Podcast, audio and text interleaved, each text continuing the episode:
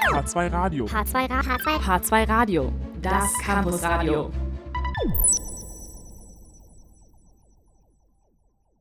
Hallo zusammen, schön, dass ihr eingeschaltet habt zu unserer Sendung Das höre ich anders von H2 Radio.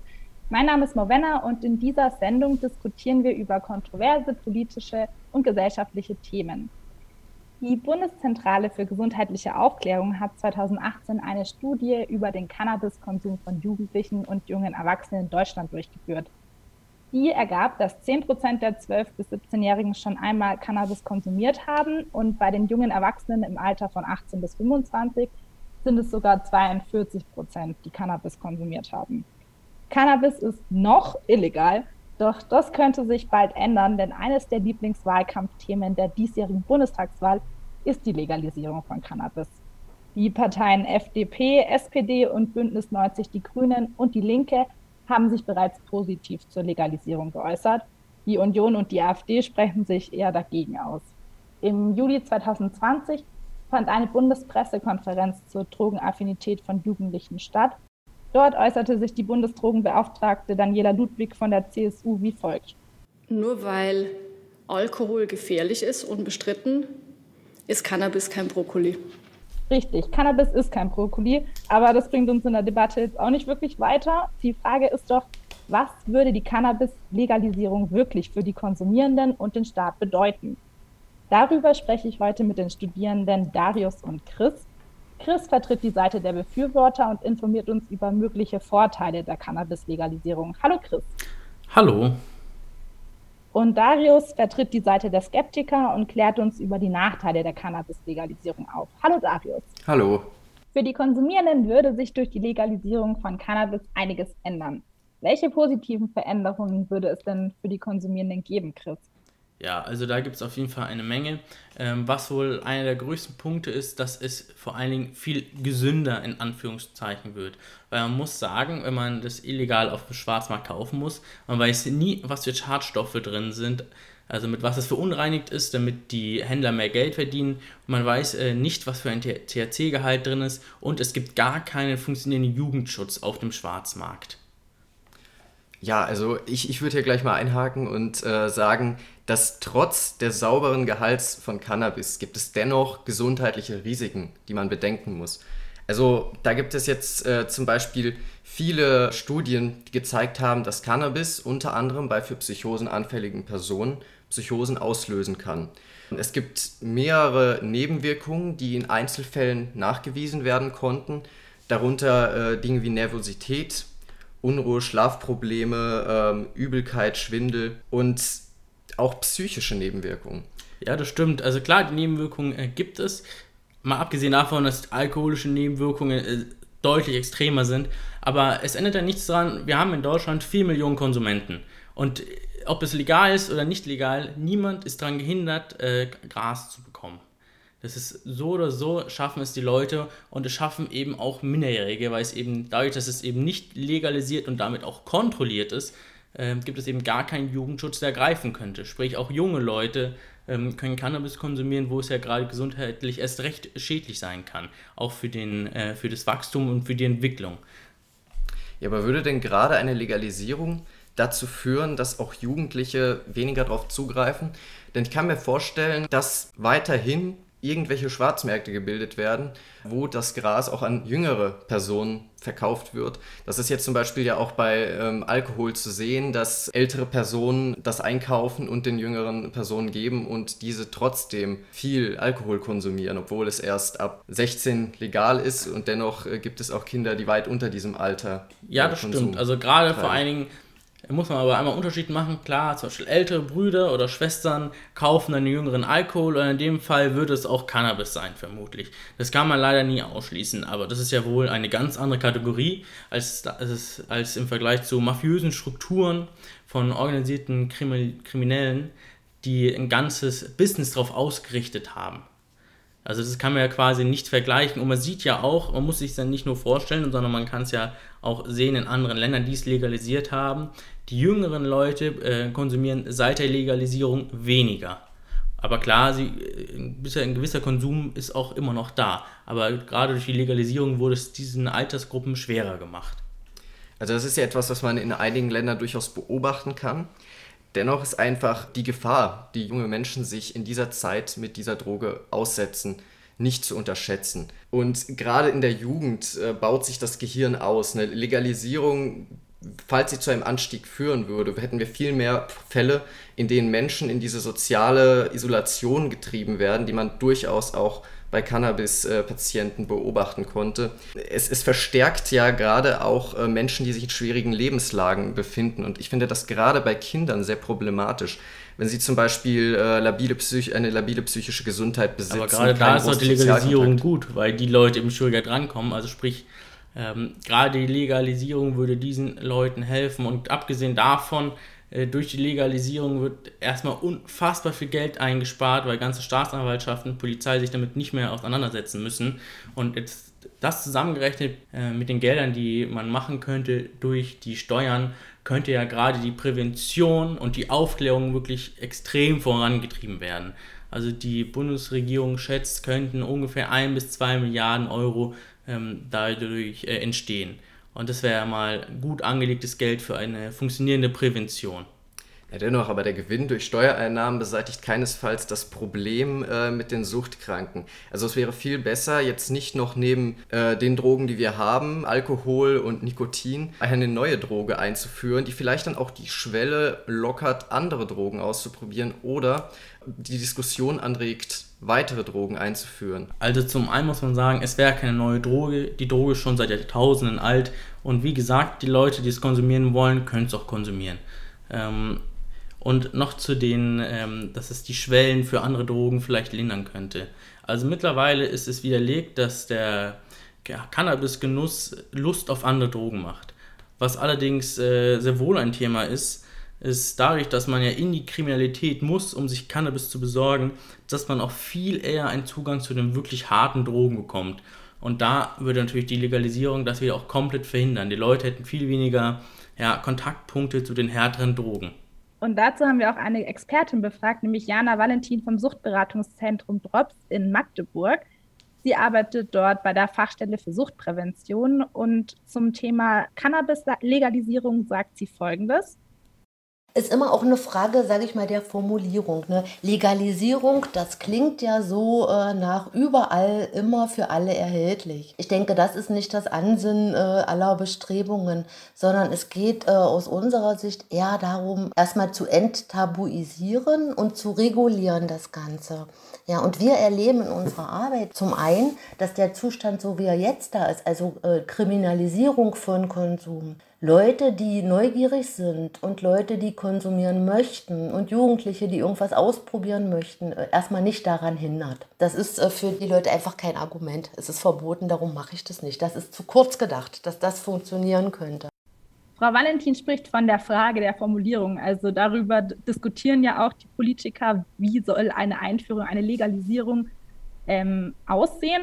Während das Bündnis 90 die Grünen ein Cannabis-Kontrollgesetz fordert, ist die FDP für ein Freiheitsgesetz, das den Menschen auch die Produktion von Cannabis vereinfachen soll. Wie stehst du denn zu den Meinungen der Politiker, Chris? Ja, also ich finde, man sieht ja, dass immer mehr Parteien sich dem angeschlossen haben in den letzten Jahren und somit wissenschaftsfreundlicher wurden. Und die einzigen Parteien, die im Bundestag vertreten sind, sind eben die CDU und die AfD ähm, die beide dagegen sind. Dass die AfD dagegen ist gut, dazu kann man sich natürlich seinen Teil denken, aber die CDU ist dagegen und naja, es gibt ja genug Ausschnitte aus dem Internet, äh, den wir auch vorhin am Anfang gehört haben, mit eher unrühmlichen Zitaten, wo man merkt, dass vielleicht Drogen nicht unbedingt die Expertise ist, auch nicht von den Drogenbeauftragten. Und deswegen pochen die anderen Parteien unbedingt drauf, dass es legalisiert wird, weil, wenn man ehrlich ist, die einzigen, die von einer äh, Kriminalisierung der, von Cannabis profitieren, sind Kriminelle. Sonst hat das eigentlich für alle anderen Parteien nur negative Effekte.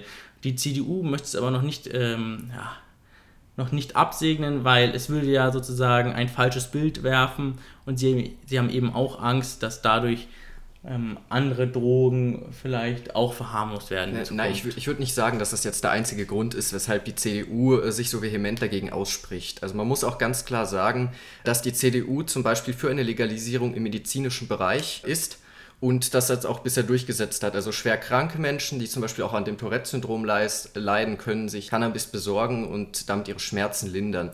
Weitergehend meint zum Beispiel auch Dr. Christoph Fluss von der CDU-CSU-Fraktion, dass man die Auswirkungen auf den Verkehr nicht unterschätzen darf.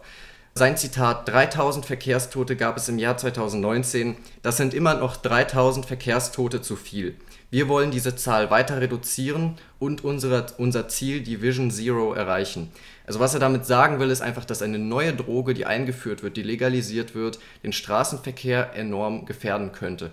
Also wie gesagt, die Leute nehmen so oder so jetzt schon Cannabis. Äh, und man sieht auch in der Legalisierung jetzt äh, in Colorado, man hatte auch erst die Angst, dass vielleicht es mehr Unfälle gibt, ähm, aber das konnte sich nicht, nicht bestätigen. Also das ist auch wieder ah, es wird eine Angst geschürt von der CDU in dem Fall, äh, wo schon wissenschaftlich belegt ist anhand von vielen anderen Ländern, dass es eben nicht so ist. Und das sieht man eben bei vielen Argumenten der CDU, ah, dass man, man könnte denken, dass sie nicht so die Expertise haben. Na, die Studien aus Colorado gab es tatsächlich, aber man muss auf der anderen Seite auch sagen, dass es Studien von Wissenschaftlern gab, die zum Beispiel ähm, laut Drug.com Flugsimulatoren ähm, gebaut haben, Menschen dort hineingesetzt haben und einfach deren Auswirkungen nach einem Rausch äh, getestet äh, haben und beobachtet haben.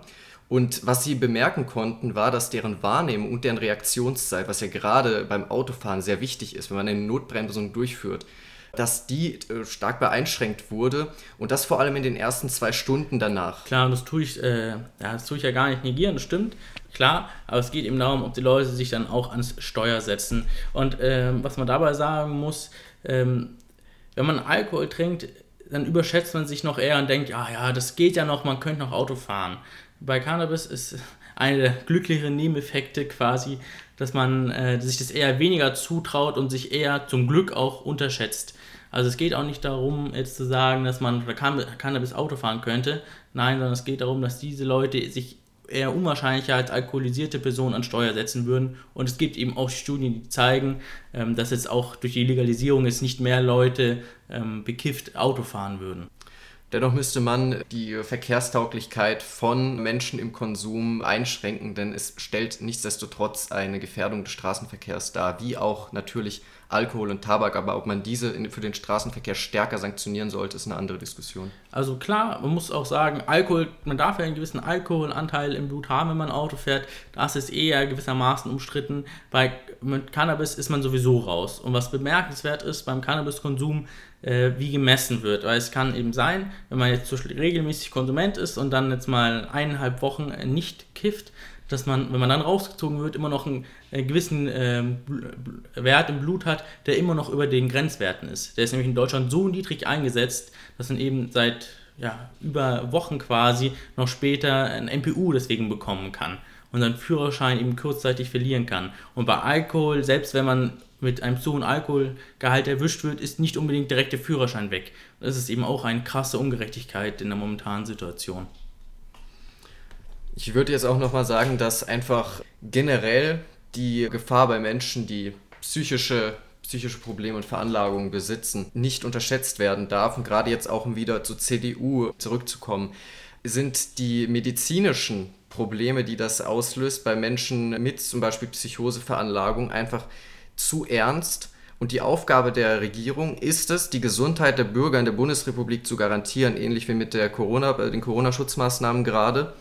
Und dass es für die, für die Psychosen gewisse Studien gibt, die das belegen. Ähm, die Forscher Karen Christensen und Kristen Cadenherd, die sich mit 48 psychosegefährdeten Probanden beschäftigen. 16 davon waren Cannabis-Konsumierende. Am Ende fand man heraus, dass sechs eine Psychose entwickelt haben. Fünf davon konsumierten äh, Cannabis, äh, einer, der konsumierte keinen. Also man kannte doch irgendwie einen Zusammenhang mit THC feststellen. Ja, man weiß eben auch, dass Leute, die äh, Psychosegefährdung haben, durch Cannabis tatsächlich ähm, die Krankheit beschleunigt werden kann. Ob sie dadurch auch ausgelöst werden kann, ist noch strittig. Aber der wichtige Punkt daran ist ja, es müssten viel mehr Leute wissen, die konsumieren, ob sie denn äh, gefährdet sind. Weil die meisten Leute, die kiffen, denen ist es gar nicht klar, dass sie, äh, wenn sie Psychose gefährdet sind, dass Cannabis damit eine, eine Korrelation hat.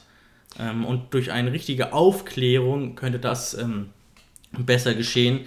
äh, aber stattdessen wird Cannabis tabuisiert. Also da bin ich auch voll bei dir, dass in der Prävention mehr angesetzt werden muss, mehr getan werden muss, weil äh, die Prävention ist auf jeden Fall eines der wichtigsten und das ist ja gerade auch ein Konzept, äh, welches die CDU stark vertritt. Aber meines Erachtens nach wird da noch nicht so viel, getan oder nicht genug getan. Und es ist nicht der richtige Schritt, eine weitere Droge anzuführen, wie ich das sehe, statt weiterhin einfach die Prävention auszubauen. Das kann man auch tun, ohne Neues zu legalisieren. Zum Thema Prävention hat auch Jana Valentin vom Suchtberatungszentrum Magdeburg ähm, sich geäußert. Und zwar in Bezug auf Jugendschutz würde ich es positiv sehen, in Bezug auf offenen Diskurs und auch in Bezug auf Prävention. Eine vernünftige Prävention, also Vorbeugung, ist tatsächlich nur möglich, wenn man offen über die Dinge äh, auch reden kann.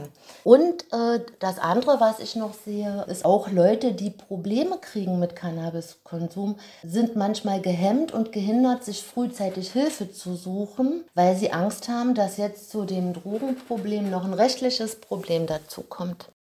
Wir haben jetzt viel über die Konsumierenden gesprochen, aber was sich ja auch ändern würde, wären ähm, gewisse Punkte für den Staat.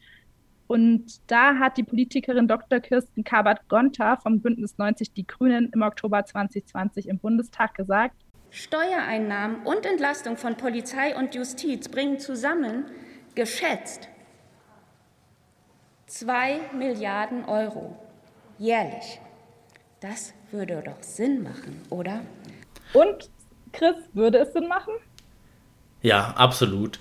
Also neben den Einsparungen und dem Mehrgeld, was der Staat einnehmen könnte, die wirklich gut investiert werden, für zum Beispiel Prävention, ähm, ist es auch einfach eine enorme Entlastung für die Polizei. Ähm, gerade wenn man sieht, wie viele, also von den ganzen Drogen, ähm, Konfl Drogendelikten, die Polizei bearbeiten, sind 40% Cannabis. Und das sind eben oft irgendwelche Jugendliche oder eben junge Erwachsene, die eben, ja, wie andere Leute ein Bierchen trinken, einfach ähm, ein Joint rauchen.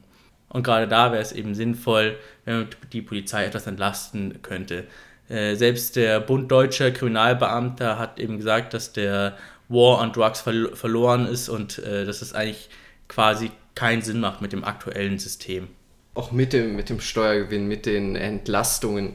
Es ist eine Kapitulation, eine Kapitulation vor, vor diesen Mitteln und dass wir es nicht in den Griff bekommen, diese Drogen in Deutschland weitestgehend zu minimieren. Wir sollten uns viel lieber die Frage stellen, wie es sein kann, dass die Menschen Drogen konsumieren, dass sie versuchen, Realitätsflucht zu begehen, sich in, in Räusche zu versetzen hier nach den Problemlösungen suchen, also warum unsere Gesellschaft so viel fordert, dass Menschen sich dazu gezwungen fühlen. Ja, viele Argumente bei dem Thema und ähm, auch der Bundestag konnte sich noch nicht einigen.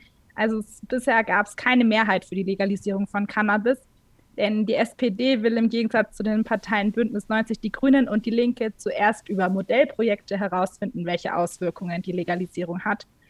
Doch wir werden sehen, welches Ergebnis die Bundestagswahl mit sich bringt und welche Auswirkungen das auf die Cannabispolitik hat. Darius und Chris, vielen Dank, dass ihr dabei wart und uns über die Vor- und Nachteile der Cannabis-Legalisierung informiert habt. Auch vielen Dank an euch, die zugehört haben. Ich verabschiede mich und freue mich, wenn ihr beim nächsten Mal wieder einschaltet, wenn es heißt, das höre ich anders. Macht's gut.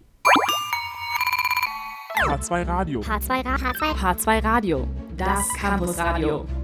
you